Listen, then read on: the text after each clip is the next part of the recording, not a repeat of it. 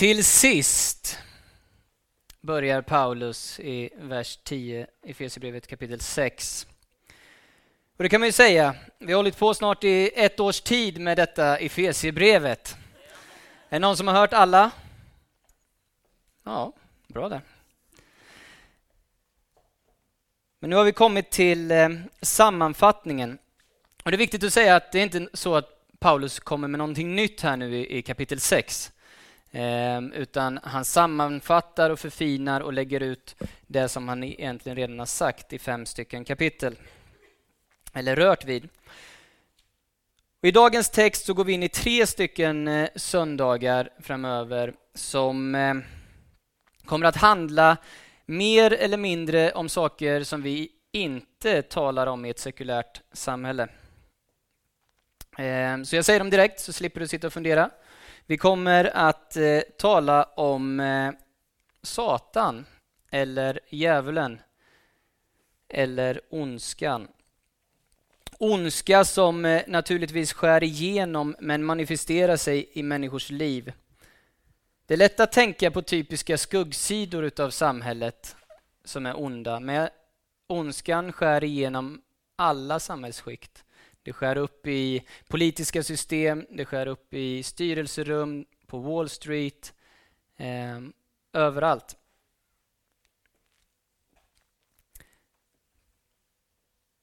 Apartheid, nynazism, kommunism. Jag tror du förstår. Och jag tror att lika mycket som att vi har en felaktig gudsbild av en eh, gubbe som sitter på molnen ibland eh, och är snäll, så har vi lika mycket en felaktig bild av djävulen som en liten röd gubbe med horn och svans som Hollywood har kommit på. Och är det här relevant idag kan man fråga sig. Är det riktigt klokt att tala om och tro på en ond makt 2013? Ja, vi ska titta på vad den här texten säger. Men det är också viktigt innan vi går in i det här att komma ihåg att den här texten ger inte fruktan. Den ger förtröstan, tillförsikt, hopp och en bild av att det onda kan och kommer slutgiltigt att bli besegrat. Ett hopp om att vi kan vinna en seger individuellt och kollektivt. Och Bibeln slutar så att till sist så kommer alla tårar att torkas. Och Det finns ett hopp och det finns det i vilken ism du än skulle ställa dig till. Ett hopp på framtiden. En dag utan svält, utan jordbävningar, utan tyfoner och krig. Det finns hopp och det finns ljus i evangelium och framtidstro. Och det finns en kraft som inte är långt borta där i framtiden, utan som är här och nu verksam. Och Många kristna verkar tro att det här är en jämbördig kamp om man nu tror på den här eh, god gud och ond djävul så tror många kristna att det är en ganska jämn kamp. Men det är också helt fel. Gud är skaparen.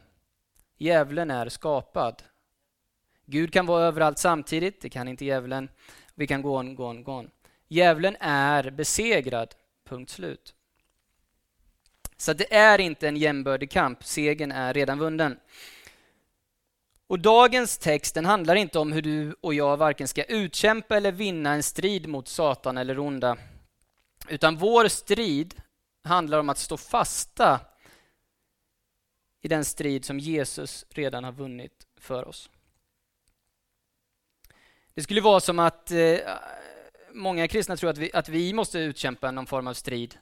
Det skulle vara ungefär lika dumt, även om man skulle kunna önska det, att be Portugal spela om sina två matcher mot Sverige. Ni vann inte riktigt. Ni måste göra om det här, bortaplan och hemmaplan, så vi får en chans till till, till det här VM. Men så funkar det inte riktigt. De har vunnit faktiskt, och det har Jesus också. Ja, ja man vet inte. Ja, det, var, det var en match av hopp och förtvivlan det där alltså. Det skulle man kunna ha en predikan på. Ja. Men ondskan gör det med oss ibland. Att vi tror att vi måste göra om det som redan har gjorts, att vi också måste straffas. Att jag förtjänar det här, är jag värd det här. Men nej, det är du inte. Kristus har redan tagit det på sig. Du behöver inte ta något straff längre om du bekänner dig till det som han gjorde på korset. Och Det är därför det är viktigt för oss troende att ha med ett kors i bilden. Vi ska tala ganska enkelt och snabbt om det här. Det är kanske en dum lögn i början av en predikan, men tre saker ska vi tala om.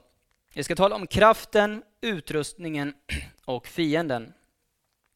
Och det är väldigt intressant att se hur Paulus lägger upp den här texten, tycker jag.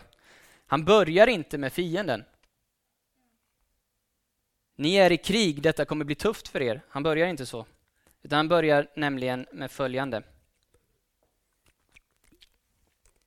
Till sist, bli starka i Herren och hans väldiga kraft. Det är en bra ingång. Det är inte så här, samla ihop brödsmulorna och se om, om Gud kan sprinkla lite välsignelse här. Hans väldiga kraft, bli stark i den. Det är det första steget i andlig krigföring. Utan att bli så här helt science fiction-aktiga, Star Wars-liknande över hela, men det handlar om det som Paulus har sagt i fem kapitel, att bli starkare i det, förstå mer utav det, få mer insikt i det. Då kommer du att bli stark i den strid som väntar. Ta på er hela Guds vapenrustning så att ni kan stå emot djävulens listiga angrepp. Ty vi strider inte mot kött och blod utan mot förstar och väldigheter och världshärskare här i mörkret, mot ondskans andemakter i himlarna. Hur blir man då starkare i Herren och hans väldiga kraft? Det låter ju bra. Det är ju ingen som tänker så här, bli starkare i Herren. Nej, fy vad tråkigt. Utan de flesta utav oss är ganska på det. Men hur blir man då det? Starkare i Herren.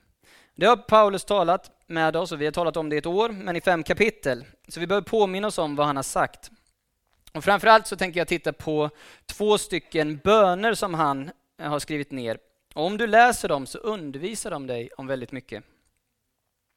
Och det är väldigt lite bön mot fienden. Jag skulle vilja säga att det är nästan uteslutande bön för dig. Eller för oss. Faktum är att Bibeln talar ganska lite om, om djävulen och ondskan på det sättet, utan den pekar hela tiden på Jesus och vad han har gjort för oss. Det handlar om att ha rätt fokus. Därför så kommer vi inte grotta ner oss så, så mycket och försöka reda ut den här ondskan idag. Men kort och gott så lever vi i en fallen värld. Och det finns en ond makt lika mycket som vi tror på att det finns en Gud som är god. Låt oss titta på den första bönen, och det är Efesierbrevet 3. Jag ber. Jag ber, det är bra. Att han i sin härlighets rikedom ska ge kraft och styrka åt er inre människa genom sin ande. Jag tycker det är intressant, nu har vi hållit på med Efesierbrevet ett tag, det är intressant att se vilken gudsbild Paulus har. Det är inte bara om du vill, har du lite tid att välsigna oss här nere eller göra någonting, utan det är alltid din väldiga kraft. Det är din härlighet. Kalla honom gladkristen eller vad du vill. Men det är en gudsbild som Paulus hade och som han vill förmedla och som vi kan ställa oss tillsammans med honom och ha. Han säger inte min härlighet. Paulus var ganska eh, bra och gjorde mycket bra saker. Men eh, det handlar alltid om Gud, Guds härlighet. Och att Kristus genom tron ska bo i era hjärtan och att ni ska bli rotade och grundade i kärleken ni ska då tillsammans med alla de heliga kunna förstå bredden och längden och höjden och djupet och lära känna Kristi kärlek som går långt utöver vad, vad någon kan förstå. Det är intressant, vi ska förstå det ingen kan förstå. Så ska ni bli helt uppfyllda av all Guds fullhet. Han som förmår göra långt mer än vad vi ber om eller tänker genom den kraft som är mäktigt verkar i oss. Så blir man stark i Herren. Hur då? Jag ska ta ut några punkter. Han börjar med Jag ber. Det kan ju vara så att vi skulle ha lite mindre problem, eller inte mindre problem, men vi skulle kanske hantera dem på ett lite annat sätt om vi bad lite mer. Det är ingen här som tycker att bön är en dålig tanke. Det är en ganska plågsamt bra tanke. Och Det är lika plågsamt, eller ännu mer, när man tänker på hur enkelt vi slår ihjäl två timmar framför TVn. Och det känns som två minuter. Eller hur? Och det är otroligt att när man ber så känns det som att jag har bett i 40 minuter och så har det gått 40 sekunder. Eller hur? Varför är det så? Du, jag har inget bra svar på det, men så är det. Det är min erfarenhet. Det är din erfarenhet också tror jag. Alltså TV, jag behöver sällan fundera på hur jag ska, om jag ska kolla på TV, det bara blir så. Det är en vana som jag har skapat, eller vilken annan vana som du har skapat som helst. Det bara går av farten utan att vi tänker på det. Och Det är inte så att jag har planerat det, att då ska jag sätta mig och titta mina två timmar så att jag har, har gjort det. Eller varför inte mina sju timmar framför eh, Netflix eller How I Met Your Mother eller någon annan serie som vi följer. Utan det är en vana som vi har gjort så att livet inte ska kännas tomt och tyst. Jag vet inte hur du har det, men det är sällan tyst hemma hos mig. och om det är tyst så känns det som att någonting är fel och man blir lite orolig. För man har gjort det till en vana. Tänk om vi skulle göra bön till en sån vana. Inte nu så här fördömande, vi sitter alla i samma båt, eller hur? Jag pratade, eller jag predikar till mig själv. Det är ingen som behöver säga Oj du, jag tror att du behöver be lite mer. Nej, menar du? Har du någon mer djup uppenbarelse? Alla här behöver be mer. Du också. Vi behöver bli ett folk utav bön om vi vill bli ett folk utav kraft. Vi kan gång på gång säga att det är för lite kraft, jag känner ingenting. Kanske för att det är för lite bön i ditt liv.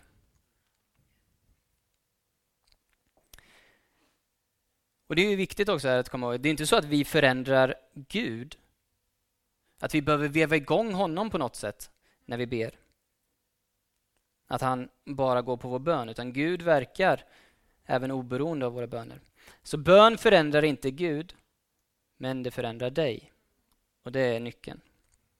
Gud talar hela tiden, men vi hör honom inte. Varför inte? Nej, för att vi inte har tagit tid i bön och stämt in och hör vad han säger.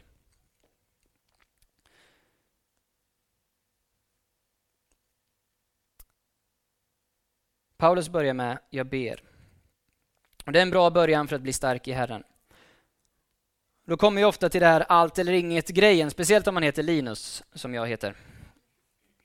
Jag skulle satt av en hel helg och bett, tänker jag då istället. Bara, nej, gör inte det. Eller jo, gör det, men faktum är att det kommer ske liksom 2017 om, om vi har tur.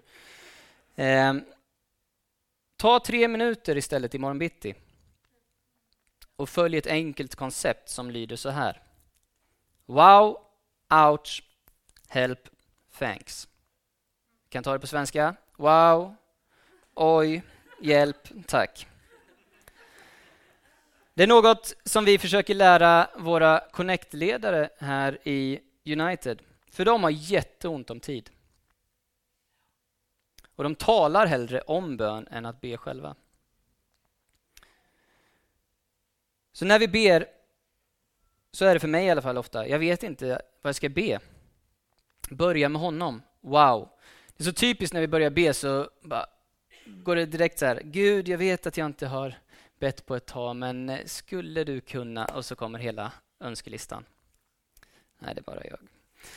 Jag har en lång önskelista i alla fall varje gång jag pratar med honom. Men börja med honom. Påminn dig om hur stor han är. Wow, God is able. God is with us. God will never fail us. Han är i kontroll. Han har vunnit seger. Han är mäktig. Och vi snackar liksom tre minuter imorgon bitti, så du, inte, du kan inte gå igenom det här jättelänge. Men börja där. Gud, du är på tronen. Gud, du är rik. Du är väldig. Du är mäktig. Sen kan du börja med, oj, jag är inte väldig. Jag är inte mäktig och så vidare. Därför försöker vi få in syndabekännelsen ibland. Det är en bra bön. Det är bra att vara medveten om det. Gud, jag spricker. Jag räcker inte till. Jag, eh, jag gör fel val. Låt oss rensa. Låt oss börja om, Gud. Sen Gud, hjälp mig, ge mig insikt, led mig, ge mig kunskap, tålamod, mer kärlek till min fru och till mitt barn och till, ja men du vet, Gud hjälp mig. Hjälp mig älska dem som jag har runt omkring mig. Hjälp mig med min rastlöshet. Den är ett big problem, tell you.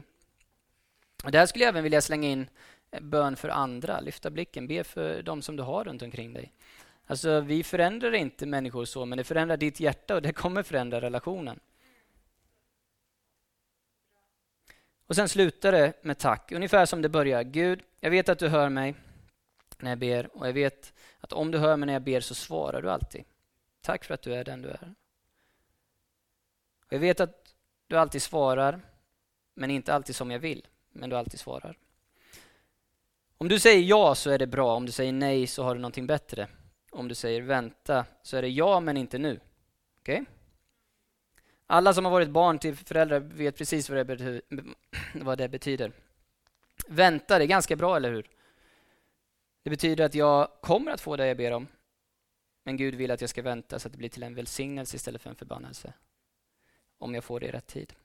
Så Gud har bara tre möjliga svar. Det är ja, nej, vänta. Och alla är bra. Bara fundera på vilket du tror du har fått. Säger han ja, tackar ta emot, säger nej, så har han något bättre och vill skydda dig för någonting som kan skada dig. Och säger han vänta, så hang in there, grow yourself och liksom förbered dig. Så får du när tiden är inne. Be.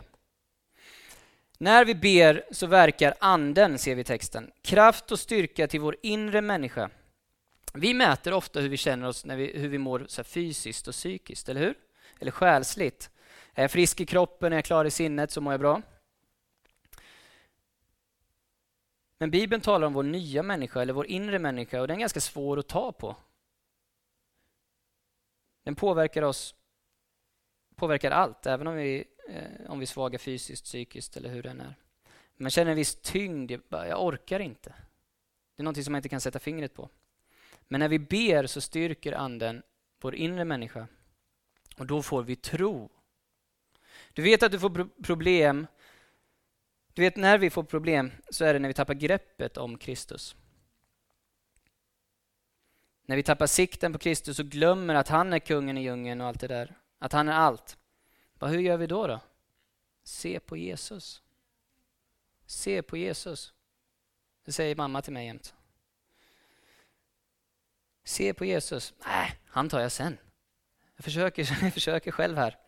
Se hur det går. Jo, det går åt helvete. Se på Jesus. Det går åt skogen när vi tappar blicken och greppet om honom. Har jag förlorat min frälsning då? Nej. Men fokus, för han bor i ditt hjärta genom tron. Och hur får jag mer tro då? Jo, genom predikan. Nu byggs din tro. Det händer någonting. Det är därför du behöver komma till kyrkan, vare sig du vill eller inte. För din tro byggs. Ju mer tro du har, ju mer Kristus har du i ditt hjärta. Och när Kristus kommer så kommer han med sin kärlek. Och vad är det då? Jo, kärlek. Det är andlig krigföring. Att vara rotad och grundad i kärleken. För det är det som vi är satta att göra här på jorden. Att älska Gud av hela vårt hjärta. Älska dig själv och din nästa som dig själv. Det är den mest eh, effektiva krigsföring du kan göra. Älska. Vår kärlek den ger inte igen, den tar ett för teamet. Vi vänder andra, eh, andra sidan till. Saker som blir problem när du är hatisk, det blir inte problem när du är full av kärlek. Och du kan aldrig frambringa den kärleken själv utom när Kristus bor i ditt hjärta. När han bor i ditt hjärta så överflödar kärleken. Man kan känna sig hotad och pressad av massa saker. Frugan till exempel, chefen, jobbet, barnen. Ja, men det kan kännas som att de vill släpa dig och korsfästa dig, bildligt talat. Har du varit med om det? Och mänskligt sett så vill man bara slåss och ge igen. Eller hur? För då är man stark i mänskliga ögon. Men inte enligt Bibeln. Då är man stark när man är svag. Eh, det jag har problem med den där texten. Men, eh, I Bibeln så följer vi en korsväg, alltså en Kristusväg. Alltså det står att han öppnade inte ens munnen till dem som förde honom till slakt. Hur kan man göra det? Det kan man inte. Om du inte är rotad och grundad i kärleken. Ja, men då kommer jag ju jämt förlora, så känner jag. Nah, testa det en vecka. Det är lite så money back-garanti på det här. Helt seriöst. Alltså folk kommer rent praktiskt på ett mänsklig nivå tappa helt greppet för att alla förväntar sig en reaktion när man trycker på dig. Eller hur? Man retar dig eller på något annat sätt trycker på dig. Men när man ser att du har din trygghet i någonting annat så är det liksom inte kul längre. Det får ingen effekt för att du är rotad i kärleken. Kyrkan är nästa vapen. Ser det i vers 18. Tillsammans. Vill du bli stark i Herren så blir du det tillsammans med Guds folk. Du är inte stark själv. Det är som i djungeln. Rovdjuren, de eh, väntar och väntar och så ser de en som kommer ifrån flocken, som är ensam, kanske lite skadad och då slår de till. Vi har alla sett Mitt i naturen, eller hur? Det är, så, det är jättefina bilder. Ja, men så funkar det rent andligt sett också. När du har det jobbigt, då drar du dig undan. Blev det något bättre? Ja, du behöver inte svara. Jag kan vittna om att det inte blir bättre. Äsch, jag orkar inte träffa dem där nu. Eller jag orkar inte reda i, i det där. Jag, jag stannar hemma. Men det blir inte bättre. Varför då? För att ensam inte är stark. Inte på något område i livet, men definitivt inte på det andliga. Så tillsammans med de heliga ska jag bli stark i Herren och förstå höjden, djupet och bredden. Och till sist, uppenbarelse. Förstå det som ingen annan förstår. Vad då? Jo, att Gud är mäktig och att han är verksam. Gud är mäktig, han förmår göra långt mer än vad vi förstår, önskar, drömmer, fantiserar om. Och han är verksam här och nu, idag. Många tror att om man tror på Gud så tror man ju ändå att han är mäktig. Frågan är om han bryr sig. Och han är inte bara mäktig, utan han är verksam och aktiv i oss. Han bryr sig. Orkar du en bön till? I Efesierbrevet 1. Det är lite så recap för alla som missat några gånger. Vi försöker fortfarande besvara frågan hur blir vi starka i Herren?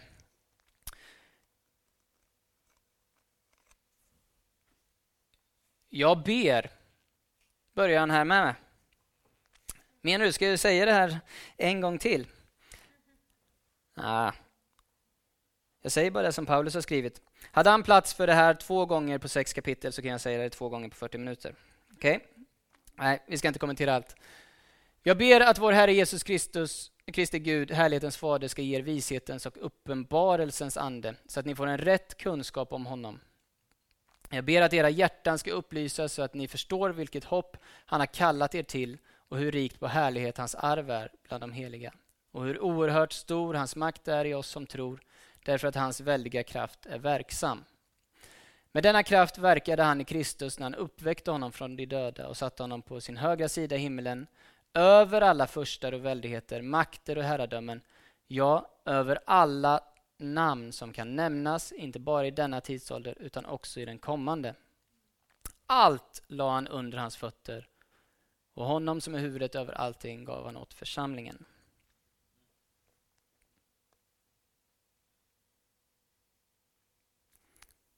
Uppenbarelsens ande. Vi tror inte bara på en emotionell och eh, rationell kunskap utan vi tror även på uppenbarelsekunskap. Och vad betyder det? Jo, det är lite min fuskgrej när jag predikar. Det är när du, när jag predikar, säger ah, nu förstår jag, nu ser jag. Och det, mina vänner, det är inte för att jag predikar så bra. utan det är lite mitt S i ärmen som gör att du, ah, ah, jag vet, nu förstår jag. Eh, du kan ha varit ateist hela ditt liv och tycker att jag har min grej och du din grej och sen sitter du här och så bara, ah, jag vet att jag vet att jag vet. Nu förstår jag. Jag vet inte hur, men jag vet att jag vet. Jag känner att jag börjar få en tro. Någonting har hänt. Och det är uppenbarelsens ande, till en rätt kunskap om honom. Helt plötsligt så får vi höra ordet och den heliga Ande verkar på min insida och då får vi se vem han är. Så hjärtat behöver upplysas så att vi förstår. Det är många problem som skapas när vi inte förstår. Har du tänkt på det? Försökt, eh, jag har försökt bokföra i mitt eget bolag. Ehm, och när man inte kan bokföra, då känner man att det är ett rent helvete. Att eh, man inte kan någonting och att skattemyndigheten, de är helt dumma i huvudet. De fattar ingenting. Men det är ju jag som inte fattar någonting.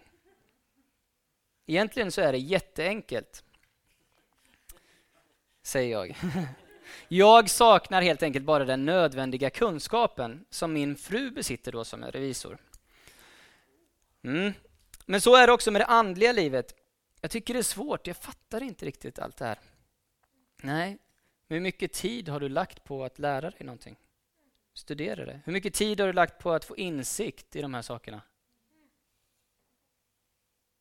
Va? Räcker det inte med att Jesus älskar alla barnen? Ja, det är en väldigt bra början. Ta och börja studera de tre orden. Jesus, vem är han? Älska, vad betyder det? Att han älskar. Barnen, vilka är det? Har du klurat ut den meningen, då är du 20 högskolepoäng smartare alltså i teologi.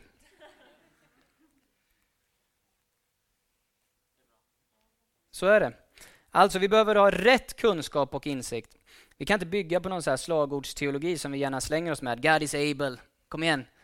Vad able till vad? Eller hur? Måste tränga ner och förstå. Och vad är det vi ska förstå? Jo, det är hoppet vi har. Det är den rikedom och den kraft som finns i honom. Det finns kraft, står det. Ja, vad är det för kraft då? Hur funkar den? Är det någon pyroteknik eller healing eller vad kör vi med? Nej, du måste få rätt kunskap om denna kraften. Kraften att Kristus är satt över allt.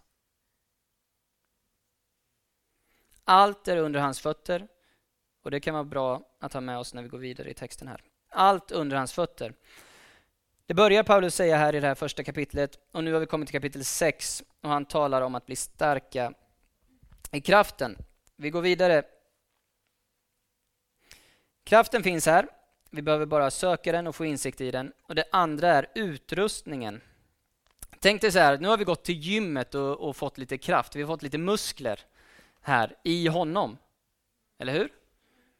Och nu så ska vi sätta på oss eh, skydden, utrustningen. Ehm, det är ungefär som att jag, man tränar på gymmet så ska man spela hockey och så går jag ut klädd så här. Så funkar inte det så bra. Utan vi måste ju byta om för att spela hockey. Vi sysslar fortfarande med dig, det känns ganska bra va? Vi är ganska självupptagna här. Ehm, vi har inte kommit till, till fienden utan vi är fortfarande med Herren och hans väldiga kraft i dig. Vers 11, ta på hela Guds vapenrustning. Så här tittar vi på specifika resurser som Gud har gjort tillgängliga för oss, inte bara kraften i allmänhet utan specifika resurser i synnerhet Vi kan gå till Efesierbrevet 4 och 22 till 24. Klä av er den gamla människan och ta på er den nya. Måste in en sväng till omklädningsrummet. Ni har lämnat ert förra liv och lagt av den gamla människan som går under bedragen av sina begär och ni förnyas nu till ande och sinne när iklätt er den nya människan som är skapad till likhet med Gud i sann rättfärdighet och helighet.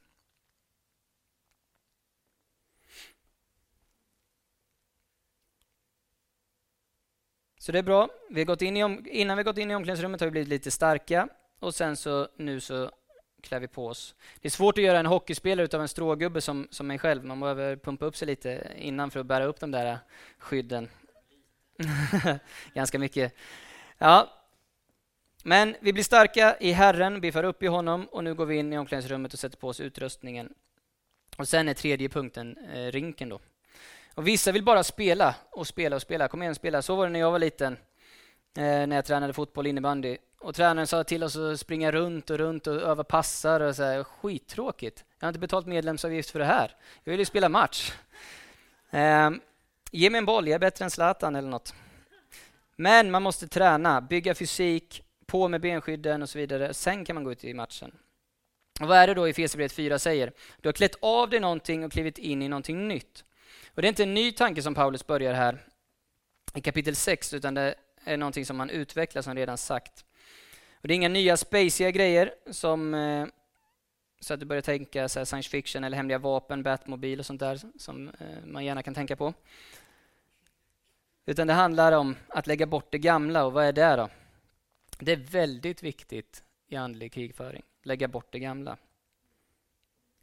Och vad är det gamla då? Jo, det är den gamla människan som går under bedragen av sina begär. Det är vad vi kallar the enemy within. Det är inga problem med fienden där ute. Utan problemet blir när han får en dubbelagent i ditt liv. Homeland, come on. Är det någon som tittar på Homeland? Oh ja. ja men det är en sak att skydda sig mot fienden där ute, men det är en annan sak. Och Det blir svårare när han får agenter på insidan. Och Det är precis det här det handlar om. Innan du börjar bekymra dig över fienden där ute, så börja dela med fienden här inne. Den gamla människan, det är saker och ting som vi skyddar, som vi tycker är lite mysiga. Nej, men det där är en mysig tanke, jag tror jag behåller den. Eller det är ett mysigt begär eller lust som jag har, som, som jag, jag vill nog behålla det. Nej, klä av dig det. På med det nya. Varför då? Jo, för att om vi går vidare till vers 27 så står det Ge inte djävulen något tillfälle. Ge inte djävulen något utrymme eller inflytande. För att ge en ganska enkel bild som du kanske har hört tidigare om en restaurangägare som hade väldiga problem med råttor. Och eh, han blev expert på att jaga råttor, satte ut råttfällor och gift och eh, jagade dem helt enkelt. Så han kunde byta bransch där till, till råttjägare. Tills en vän kommer till honom och säger men vad håller du på med? Är du knäpp? Städa istället. Ja, men svält ut råttorna så de går till någon annan restaurang istället. Håll efter. Eller hur? Det finns anledning till att det finns råttor i ditt liv. Det finns någonting här inne som är orent, som är ruttet, som drar till sig. Det är inte välstädat helt enkelt. Du måste hålla efter. Och råttor, du, de kommer multiplicera sig. Så du kan jaga råttor resten av ditt liv. Sluta jaga råttor. Håll rent. Det är det enkla Precis det som eh, Paulus säger om man får ta ner honom på den här nivån. Håll inte på att jaga djävulen. Håll rent. Tänk efter. Varför är det så att djävulen känner sig hemma i ditt liv? Vad menar du? Ondska drar till sig den onde. Orenhet drar till sig den orene.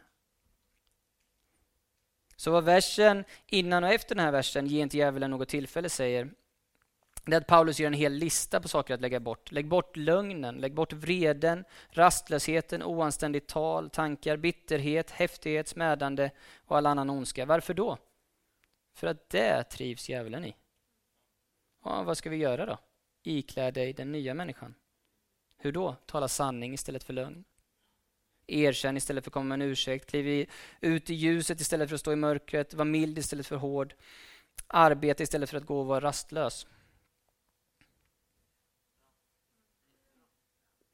Martin Luther, känner ni till honom? Han hade ett tips till unga män som lätt faller i frestelse. Han sa så här, jobba så hårt så att ni, och mycket så att ni inte orkar synda. Alltså det är ingen hyllning till arbetsnarkomani, de kanske hade lite, inte samma problem på den tiden. Men det ligger någonting i det. Alltså de flesta gånger som jag faller för frestelser så är det i ren rastlöshet. Det måste hända någonting. Alltså jag, jag har för mycket tid nu. Nu, nu, nu måste det hända någonting. Och det är inte så att jag tänker på wow, jag har tid, jag kan be. Den tanken, det är mer som en attack. Bara, nej, nej, nej, nej, skärp dig. Eh. Det skulle jag aldrig säga, men, men eh, varför är det så? För att vi inte rotade i sanningen. Vi har gått på lögnen, jag behöver någonting annat nu. Jag behöver något nytt. Jag behöver någonting som gör mig glad. Ja, så bön gör dig inte glad då. Ja, det skulle jag ju aldrig erkänna rakt ut, men det kan vara lite segt ibland, kan jag tycka. Så vad är det vi säger då? Ska vi be hela tiden? Nej, det säger vi inte. Jag säger bara hur enkelt det är för oss att gå på lögnerna. När vi tappar greppet om sanningen. Då blir det inte längre Christ is enough for me. Nej, för då måste jag ha någonting annat. Speciellt om jag har tid måste jag ha någonting annat. För när du får mycket fritid kommer du få mycket synd. Så funkar det. Förstår du vad jag är ute efter? När vi håller fast vid bitterhet, varför gör vi det? Det är ingen som känner så här, ja, det är min livsvision, om fem år ska jag vara en bitter människa. Eller hur? Ja, men jag vill att det ska, ska prägla mig om fem år, bitterhet. Alltså ett riktigt bittert offer ska jag vara om fem år. Det är ingen som vill vara det. Ändå är människor bittra. Varför då? För att de tror att de måste vara det. Vi tror inte på sanningen utan vi tror på en lögn. Om någon gjort så mot dig så är det omöjligt att inte vara bitter. Och så kommer evangelium. Förlåt. Så som du har fått förlåtelse. Va? Hur ska jag kunna förlåta det där? Nej, det kan du inte. Men genom Jesus kan du. För att han har nämligen förlåtit dig. Han kunde förlåta dig. Det värsta som har hänt i, i, eh, i världshistorien, om du jämför allt hemskt som du kan komma på, jordbävningar, tyfoner, krig, allting. Folk frågar hur eh, onda saker kan hända goda människor. Och det är inte konstigt, för det har bara hänt en gång i världshistorien. Och det är när Jesus blir korsfäst. Det är enda gången som något ont har hänt någon god. Frågan vi bör ställa oss istället är, hur är det möjligt att det överhuvudtaget kan hända något gott till mig som är så ond? Alltså jag säger inte att vi är genomruttna, vi, vi kan skärpa oss eh, hyfsat, liksom, städa upp lite. Men om du skulle skriva ner alla dina tankar på en två veckors basis så är de ganska egoistiska, ganska självupptagna, ganska självrättfärdiga, ganska bittra. Ganska fyllda av att ge igen, måste stå på sig. När vi vill ge igen, då skapar vi en öppning för det onda. Bitterhet med ditt hämndbegär, med din girighet. Och när det får ta plats i ditt hjärta så kommer det onda att ge energi till det och bränsle att förverkliga just den orättfärdiga visionen. Så det är därför vi behöver förstå att när jag gör det onda så är det för att jag har tappat blicken, för att jag har ja, men jag har tappat blicken på Kristus. Allt jag har, har jag i honom, men jag försöker hitta det någon annanstans. När vi vill ge igen så behöver vi egentligen bara gå till Kristus. När jag vill hata så behöver jag bara bli rotad och grundad i Jesu kärlek. Och Det här funkar i alla mänskliga relationer också. Med din flickvän, med din man, med dina barn, med din pappa. Allt som på något sätt har stört dig, retat upp dig. Du kan liksom inte rätta upp och fixa det själv. För att vi strider inte mot kött och blod. Men Kristus i dig har jag allt. Jag lever i dig, av dig, för dig. Det är klart att om du lever för dig själv, i dig själv, av dig själv, för dig själv, ja men då måste du ju vaka över din egen ära. Så är det. För om du lever för dig själv så är det värsta som kan hända att din egen ära blir kränkt. Och Det kan ju hända att vissa människor inte förstår briljansen utav din närvaro. Och Då kan man bli bitter. Och Då måste du rätta upp dig i ledet. Och så lägger du till lite aggressivitet där som pyr och så kan du få någonting hemskt. Så därför behöver vi vara nyktra och säga i mig bor av naturen ingenting gott. Vi behöver vända om, och komma till Kristus och låta han fylla mig så att jag lever av honom, för honom. Och om jag lever för hans ära, då spelar det ganska liten roll vad de vill göra med mig. Men det här är lättare sagt än gjort. Vad ska vi göra då? Ta på dig rustningen. Och Den ska vi titta på mer nästa vecka. Nu ska vi titta på fienden väldigt kort. Orkar du fem minuter till? Efesierbrevet 6, 11-12. Ta på er hela Guds vapenrustning så att ni kan stå emot djävulens listiga angrepp. Ty vi strider inte mot kött och blod utan mot förstar och väldigheter och världshäskare i det här mörkret, mot ondskans andemakter i himlarna. Det här är Star Wars-versen idag. Men vi måste förstå och bejaka att om vi tror på Bibeln och Nya Testamentets vittnesbörd, vilket man inte behöver göra om man inte vill. Men om man säger att man är bibeltroende så behöver vi få en biblisk världsbild. Eller hur? Problemet idag är att vi försöker leva bibliskt men vi saknar en biblisk världsbild. Vi har en bild av min Gud i min lilla låda som jag kan pyssla om lite grann, ta fram när jag behöver. Sluta snacka om din Gud. Vi måste titta på vad Bibeln säger. Men finns det inte lite olika tolkningar då? Viktor brukar slänga sig med grekiska och sådär. Eh, jo, det gör det, men de befinner sig åtminstone ungefär på samma sida. Liksom. Det är inte så mycket skillnad. Men det blir svårt om vi säger så här bara, va? Säger Bibeln det? Har du sett vad det står i Gamla Testamentet? Nej, det där, det är inte min Gud det. Nej, då kan man ju fråga sig vad vi sysslar med. Så vi måste få en biblisk världssyn och Guds syn och om att det finns dimensioner utav godhet och ondska. Och vi har tidigare talat om, om ni kommer ihåg, kampen i relation mellan man och fru, förälder och barn, arbetsgivare och arbetstagare. Men nu tar vi upp den nivå. All strid är inte mellan kött och blod, även om det kan manifestera sig där. Vi måste förstå att det finns en till dimension, en övernaturlig dimension. Ja, men eh, det här är ganska naturligt. Kan det vara för vissa. I många kulturer idag så är det här väldigt överdrivet. Men det är helt befängt att tala om i Sverige 2013. Vi har gjort oss av med i vårt sekulära samhälle förekomsten utav jävlar och demoner. De har vi skickat till Blåkulla eller till någon Hollywoodproduktion. Och det är lite mysigt att se på en skräckfilm ibland. Få se dem lite då. Men det är ingenting som vi relaterar till i riktiga livet. Men om vi ska tro på Jesu vittnesbörd och evangelium så är demoner en verklighet. Och demoner som inte bara är någonstans där borta utan som påverkar människor och vår omgivning. Paulus talar om det här. Vad är det för ondska som vi talar om då? Jo, att bakom all ondska i världen så finns det en dimension utav övernaturlig ondska, ondskans andemakter. Det låter ju jättehemskt. Ja. Men tycker du att alternativet låter bättre? Det finns ingen djävul, bara massa jävlar. Det var ingen som förstod den. För mig kan det vara en tröst, förstå mig rätt, att den ondska som vi ser inte bara är fullständigt kreativt påkommen utav människor utan att det finns en ondskans makt som kommer till att få sitt straff. Den ondska som tar sig uttryck genom andra människor, kvittar om du är troende, religiös eller ateist. När du ser på nyheter, läser tidningarna, så tänker man, kan människan verkligen vara så här ond? Är människan kapabel till nästan vad som helst? Alltså det var helt sjukt. Jag såg på nyheterna, jag började gråta. Där på, I Filippinerna så kommer det folk och tar de här äh, små barnen.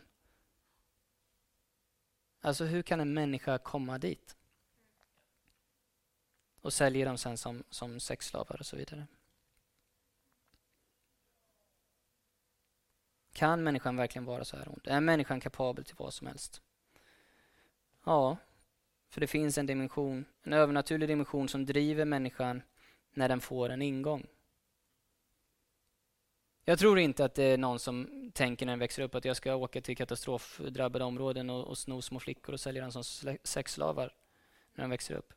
Men kanske man hade en dröm av jag vill ha så där mycket pengar och, och, makt och inflytande och girigheten får ta över. Och Det är någonting som, som ondskan kan använda. Så lika naturligt som att det finns goda gärningar som vi inte tar kredit för när vi lägger ner våra liv för andra, hur kan vi göra det då? Men nej, det är inte jag, det är genom Guds kraft. På samma sätt så finns det onda gärningar. Inte allt, men ondskans gärningar när människan blir en kanal för ondska. Djävulen är listig, står det. Stå emot djävulens listiga angrepp. Knock, knock. Vem är där?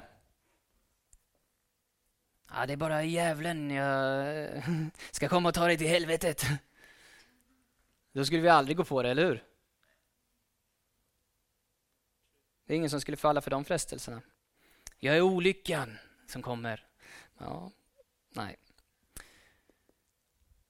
Han är listig. Men problemet är att vi tänker så, att han kommer så. Ah, det är djävulen, okej, då stänger vi. Det är inte så det händer. För när vi faller för en frestelse så tänker vi inte att du, om jag gör det här, då kommer det gå riktigt åt helvete. Så jag gör det. Nej. Utan vi tänker att det är inte så farligt. Jag förtjänar det här eller det är bra för mig, alla andra gör det, men du ska väl inte säga någonting? Och så vidare och så vidare. Måste få ha lite kul. Jag är inte bara jag är inte en ängel liksom. Kroppen måste ha sitt också. Satan sysslar med listiga angrepp.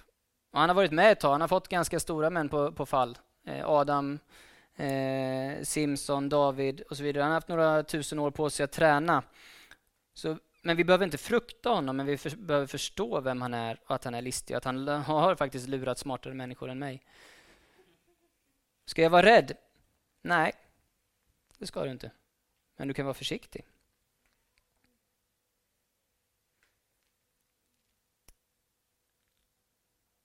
Jag har jobbat i kyrka i några år och då får man sitta i samtal med, med människor. Och så bara... Nästan alla, det är svårt att dra alla över en kant, men många säger så här att ah, jag fattar inte hur jag kunde göra det här. Och så ställer man frågan, berätta, gå tillbaka från början, vad var det som hände? ofta så har man misstagit sig, det verkade ju så rätt i början. Det är väldigt få som säger att de visste från början att det var helt fel. Ja, men hallå, det var bara några hundralappar. Ja, men det är inte därför vi sitter här idag. Nu är det ju hundratals tusen.